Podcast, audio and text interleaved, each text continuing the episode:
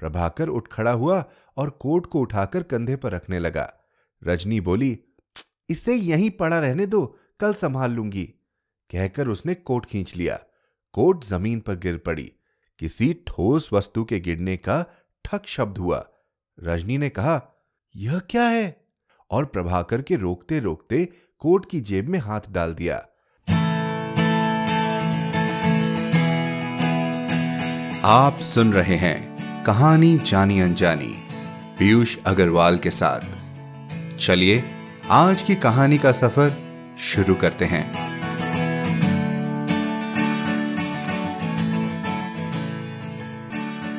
नमस्कार दोस्तों, मैं पीयूष अग्रवाल आपका स्वागत करता हूँ कहानी जानी अनजानी के एक और एपिसोड में। हमारे क्राउड फंडिंग के सपोर्ट में आप में से कई लोगों के खत और मैसेजेस आ रहे हैं। जिन्हें पढ़कर मुझे बहुत खुशी मिलती है। लेकिन हम अभी भी अपने फंडिंग गोल से काफ़ी दूर हैं। तो कहानी जानी अनजानी के इस सफ़र को 100 एपिसोड के आगे ले जाने के लिए आपके सपोर्ट और योगदान की आवश्यकता है। और जानकारी के लिए पीयूष अग्रवाल डॉट कॉम पर सपोर्ट द शो लिंक पर क्लिक करें। दोस्तों, आज विश्व में युद्ध का माहौल है। ऐसा माहौल जहाँ सही गलत की कोई परवाह नहीं है। आम नागरिक अपने देश की रक्षा करने के लिए बंदूक लेकर उतर चुके हैं, ताकि उनकी स्वतंत्रता बनी रहे। मेरे साथ आप सब भी मनाएँ कि ये स्थिति जल्दी सुधरे, क्योंकि युद्ध किसी भी मसले का हल नहीं। आज की कहानी हमारे स्वतंत्रता लड़ाई से जुड़ी है, जब आम आदमी भी आंदोलन में जुड़ गए थे क्रांति लाने के लिए। कहानी का नाम है, एक घंटे में, और लेखक हैं अज्ञय। इनका असली नाम था सचिदानंद हरिनंद वात्स्यायन। लेकिन हिंदी साहित्य जगत में इन्हें इनके उपनाम से ही जाना जाता है। इनका लेखन बहुत विविध था। वे कहानीकार के साथ साथ एक कवि, शैलीकार, ललित निबंधकार, संपादक और अध्यापक के रूप में भी जाने जाते हैं। 1964 में आँगन के पार द्वार पर उन्हें साहित्य अकादमी का पुरस्कार प्राप्त हुआ और 1978 में कितनी नावों में कितनी बार पर भारतीय ज्ञानपीठ पुरस्कार। सात मार्च को इनका जन्मदिन है और मैं ये कहानी उसी खुशी में आपके समक्ष लाया हूँ। इनका नाम अज्ञय कैसे पड़ा, उसके पीछे भी एक दिलचस्प किस्सा है, जो मैं आपको सुनाऊँगा आज की कहानी के बाद। तो चलिए, शुरू करते हैं आज की कहानी का सफ़र।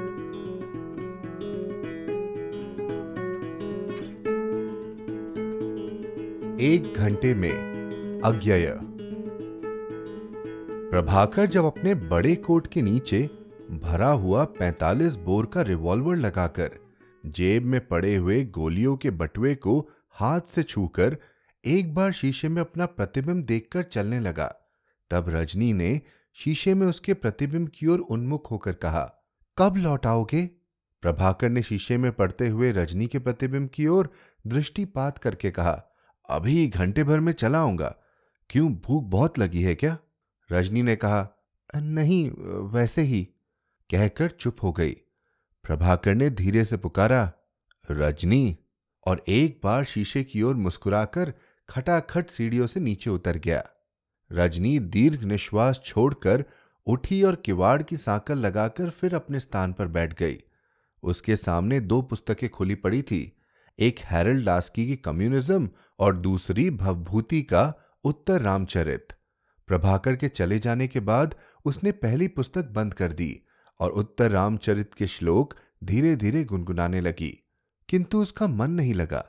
थोड़ी ही देर में उसका ध्यान फिर उस दर्पण की ओर चला गया और वह उसमें अपने गंभीर, कुछ करुण और कुछ चिंतित मुख देखती हुई न जाने किस विचार में लीन हो गई। प्रभाकर और रजनी का विवाह हुए दो वर्ष से अधिक हो गया था। किंतु विवाह सुख किसे कहते हैं, ये उसे कभी नहीं ज्ञात हुआ। उसे तो अभी तक यही अनुभव होता रहा कि एक सिपाही का जीवन कितना कठोर हो सकता है।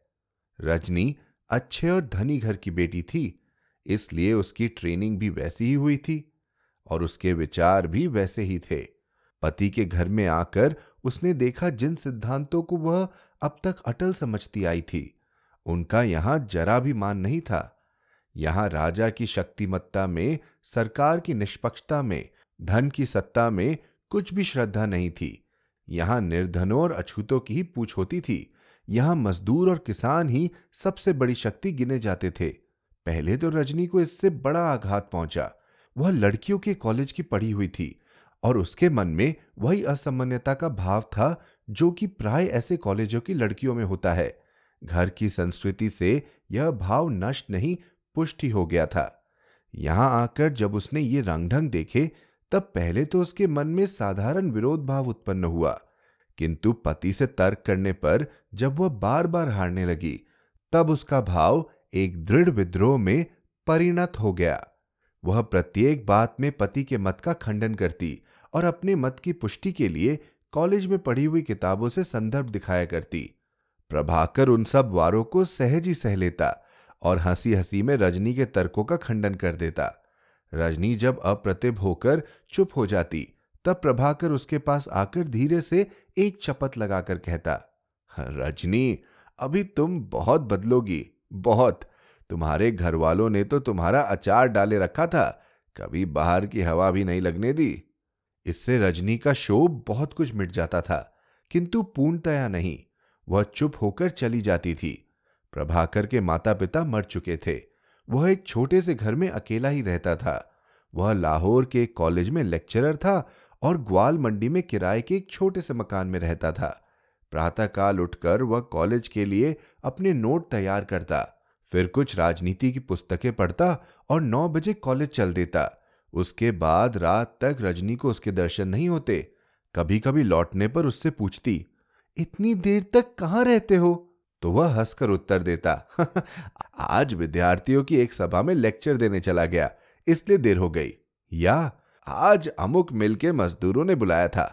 कभी कभी रजनी शुभ होकर निश्चय करती थी कि आज वे आएँगे तो उनसे बोलूँगी नहीं। किंतु जब दिन भर का थका मांदा प्रभाकर बगल में मोटी मोटी किताबों का गट्ठर दबाए और सीढ़ियों के ऊपर आकर रजनी को देखते ही उसका मुख श्री खिल उठता और वह उल्लास भरे स्वर में पुकारता, रजनी, तब वह किसी तरह भी नहीं रुकती थी, बल्कि प्रायश्चित स्वरूप दूसरे दिन सवेरे जब प्रभाकर राजनीति और अर्थनीति की किताबें लेकर पढ़ने बैठता, तब वह चुपचाप उसके पास आकर बैठ जाती। कोई किताब सामने खोलकर रख लेती और गंभीर मुख मुद्रा बनाकर उसकी ओर देखा करती। बीच बीच में जब वह कनखियों से पति की ओर देखती तब प्रभाकर ठटाकर हंस पड़ता और रजनी भी विवश होकर मुस्कुरा देती थी। प्रभाकर कहता, तुम भी इन्हें पढ़ डालो, बहुत सी नई बातें जान जाओगी। रजनी कभी भूल कर भी इन किताबों में रुचि नहीं दिखाती थी। वह कहती इनको पढ़कर क्या होगा?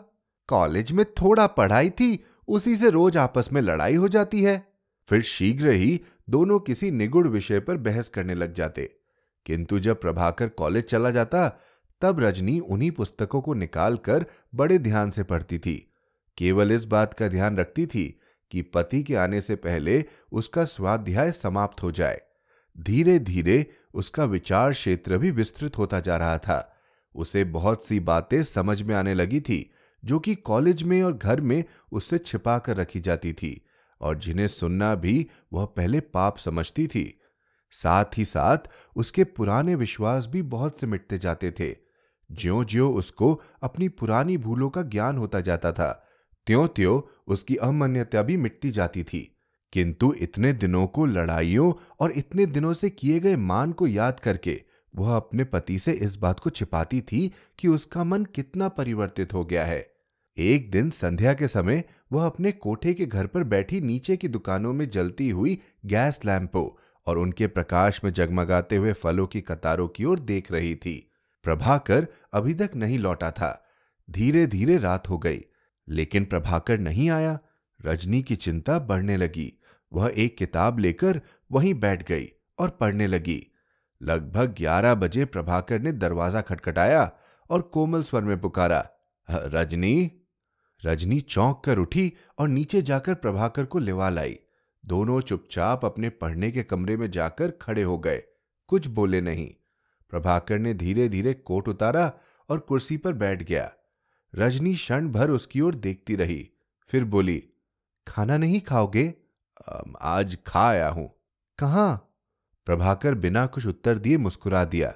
रजनी ने कहा अच्छा चलकर हाथ मुँह तो धो लो बिल्कुल गर्द से सने हो। प्रभाकर ने कहा आह तुम चलो आ, सो मैं अभी आया। रजनी को जान पड़ा अवश्य ही कोई असाधारण बात हुई है। स्नेह से बोली दिन भर कहाँ रहे? प्रभाकर ने प्रश्न टालते हुए कहा आ, कितना थक गया हूँ। रजनी ने आकर उसका हाथ पकड़ लिया और बोली उठो चलो यहाँ बैठे रहने की ज़रूरत नहीं है। कहकर वह धीरे धीरे प्रभाकर को खींचने लगी। प्रभाकर उठ खड़ा हुआ और कोट को उठाकर कंधे पर रखने लगा। रजनी बोली इसे यहीं पड़ा रहने दो कल संभाल लूँगी। कहकर उसने कोट खींच लिया। कोट ज़मीन पर गिर पड़ी। किसी ठोस वस्तु के गिरने का ठक शब्द हुआ। रजनी ने कहा यह क्या है? और प्रभाकर के रोकते रोकते कोट की जेब में हाथ डाल दिया। प्रभाकर कहने को हुआ आ, कुछ नहीं है। किंतु रजनी के मुख की ओर देखकर चुप रह गया। रजनी का मुख फीका पड़ गया था किंतु बड़े यत्न से उसने अपने को वश में किया और कोट उठाकर अपने कमरे की ओर चल पड़ी। प्रभाकर भी सिर झुकाकर उसके पीछे पीछे चला। कमरे में पहुंचकर रजनी ने कोट की जेब में से दो पिस्तौलें और कुछ गोलियाँ निकाली और उन्हें ले जाकर अपने कपड़ों में छिपा दिया।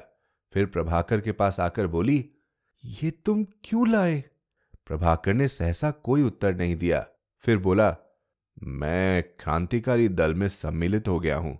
रजनी क्षण भर स्थिर दृष्टि से प्रभाकर की ओर देखकर बोली, तुम्हें अपने अलावा और किसी का भी ध्यान है? प्रभाकर फिर भी चुप रहा। रजनी ने कहा, जाओ, इस वक्त मैं कुछ बात नहीं करना चाहती। प्रभाकर चला गया। इसके बाद सप्ताह भर रजनी पति से नहीं बोली। प्रभाकर को भी उससे बोलने का साहस नहीं हुआ। वह स्वयं खाना पकाकर खाता और कॉलेज चला जाता।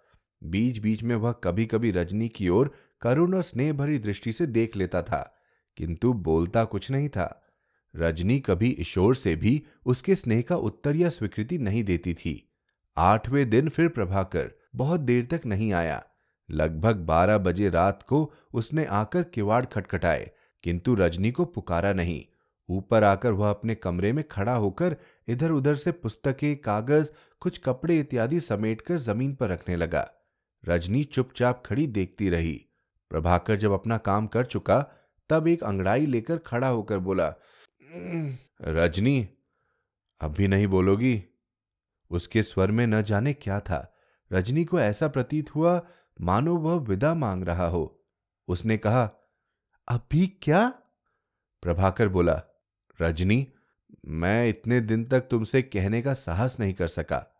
रजनी बोली, ऊपर चलो, वहाँ बात करेंगे। कहकर प्रभाकर को सोने के कमरे में ले गई और किवाड़ बंद कर लिए। प्रभाकर ने बिना भूमिका के कहा रजनी, मुझे घर छोड़कर भागना पड़ेगा। मेरे नाम वारंट निकल गया है। आज इस घटना को छह मास बीत गए। इन छह महीनों में रजनी ने कितने परिवर्तन देखे थे? आज दिवाली थी, किंतु रजनी के घर दिया नहीं जला था। दिन भर उसने खाना भी नहीं खाया था। इससे पहले रात किसी ने प्रभाकर को बाज़ार में देखा था और पहचान कर पीछा किया था।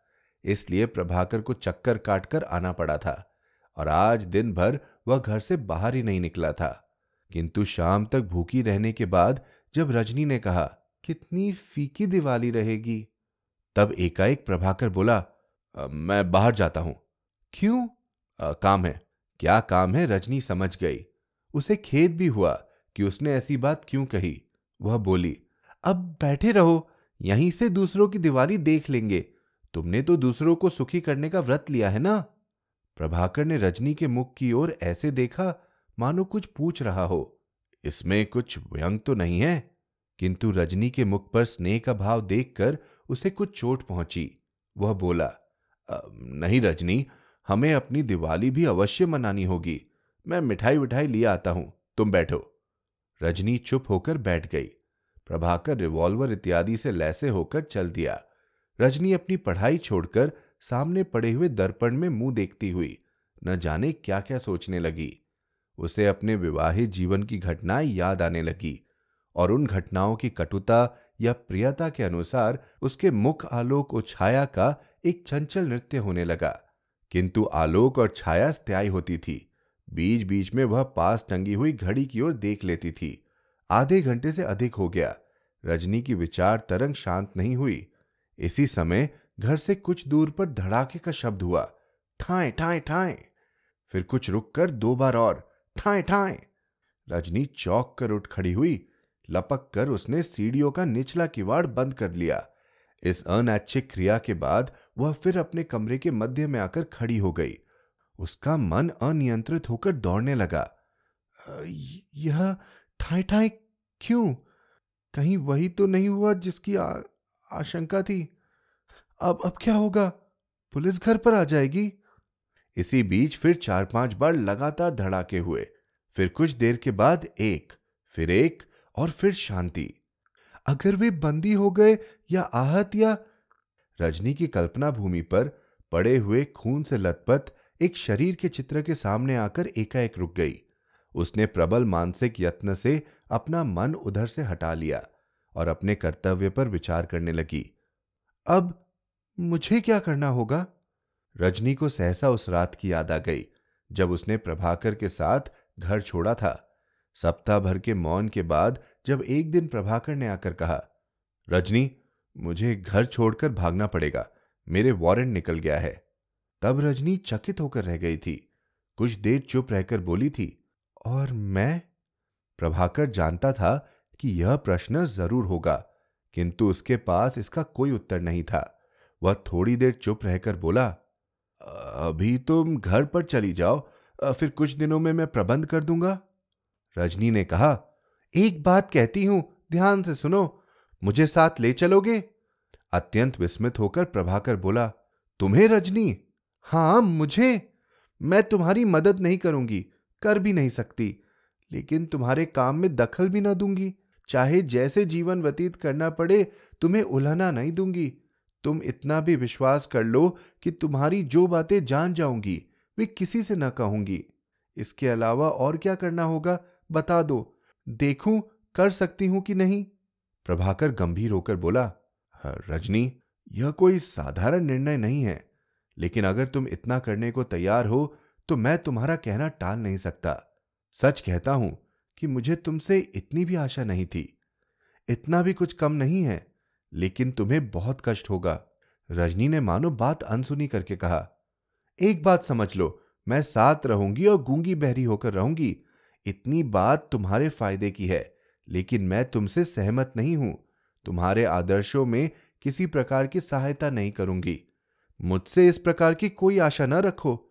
कभी अगर तुम्हें अपने काम में मेरी मदद की आवश्यकता पड़ी और मैंने इनकार कर दिया तो यह न कहना कि मैंने धोखा दिया और निष्क्रय पड़ी रही।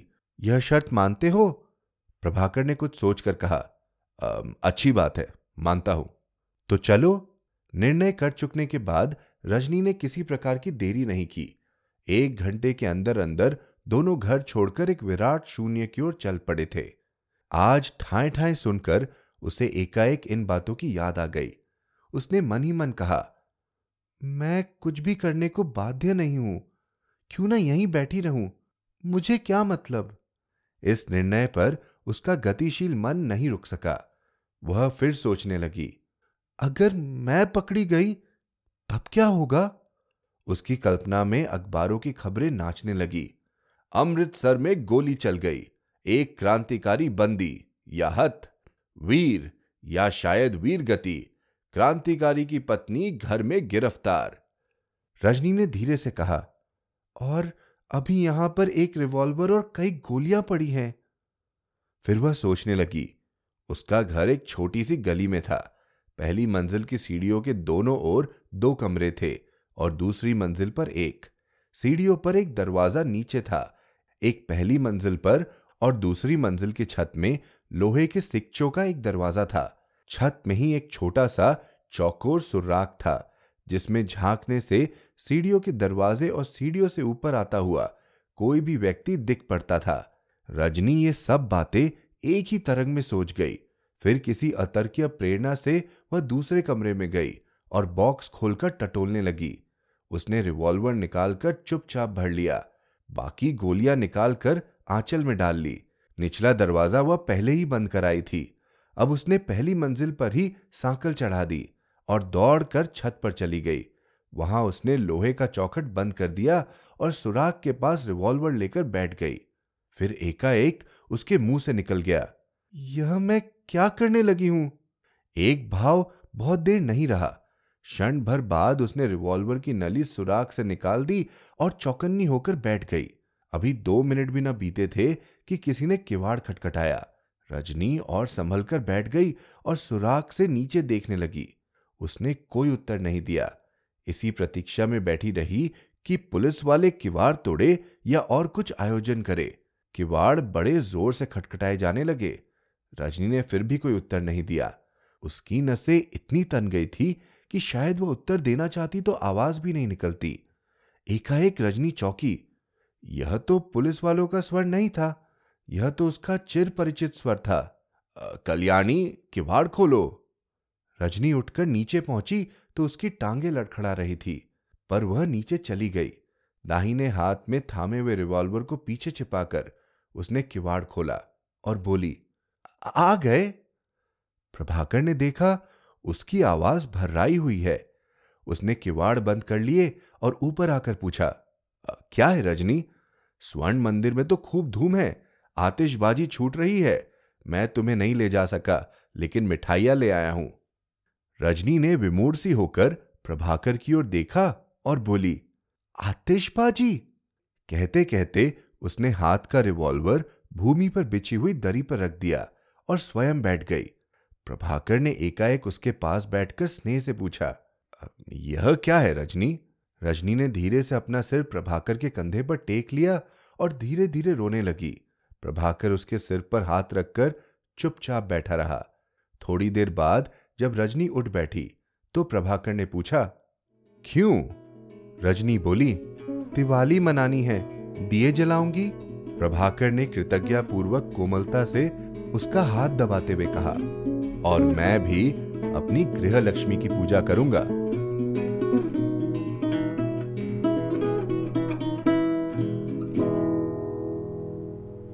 तो कैसी लगी आपको आज की कहानी? क्रांतिकारियों को तो हमने हमेशा बहुत सराहा है, पर आज़ादी की लड़ाई लड़ते इनके परिवारों पर हम ज़्यादा ध्यान नहीं देते। उनके भय, मन की शंकाएँ और अपनों के साथ डट कर रहने वाले जज्बे के बारे में आप क्या कहेंगे?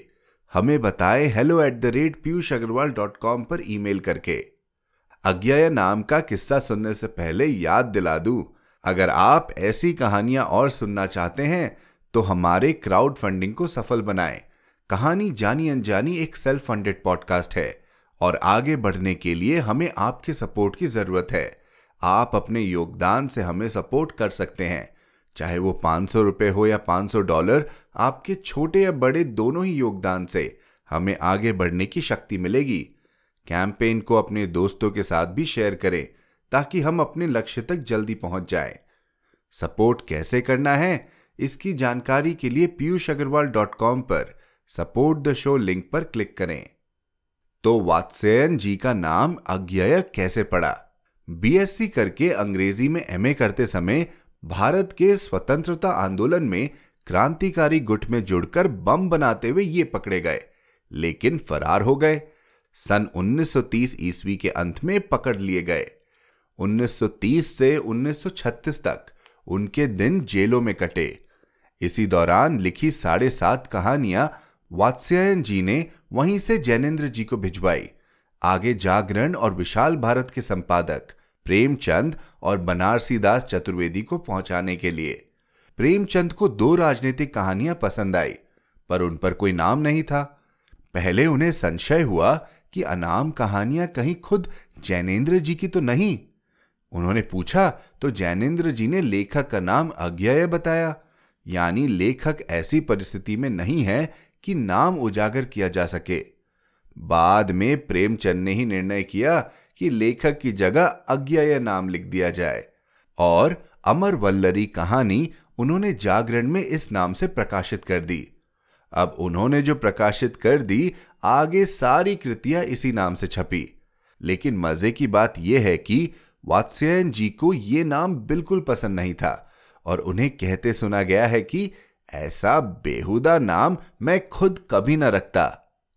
है ना मज़ेदार किस्सा? इसी के साथ कहानी खत्म, पैसा हजम।